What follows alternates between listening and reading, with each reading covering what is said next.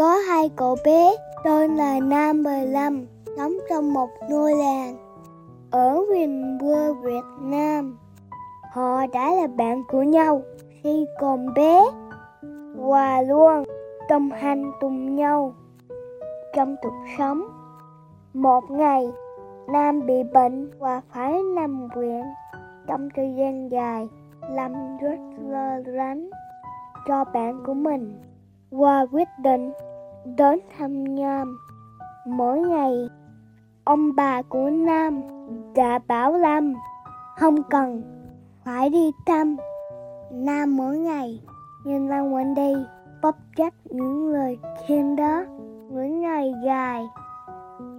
Trong nguyện diện, Lâm đã trở thành người bạn đồng hành đáng tin cậy của Nam. Cậu ta mang đến cho Nam những cuốn chuyện tranh yêu thích giúp Nam chăm sóc cho bản thân và động viên bạn mình khi Nam cảm thấy buồn chán và thất vọng.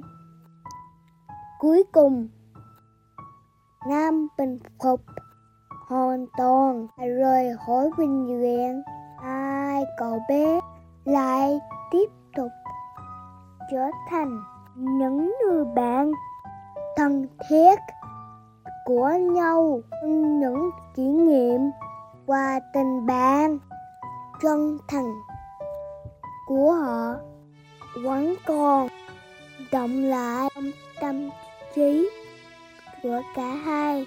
Câu chuyện của hai cậu bé đó ta thấy rằng tình bạn đôi khi có thể giúp chúng ta vượt qua những thử thách khó khăn trong cuộc sống.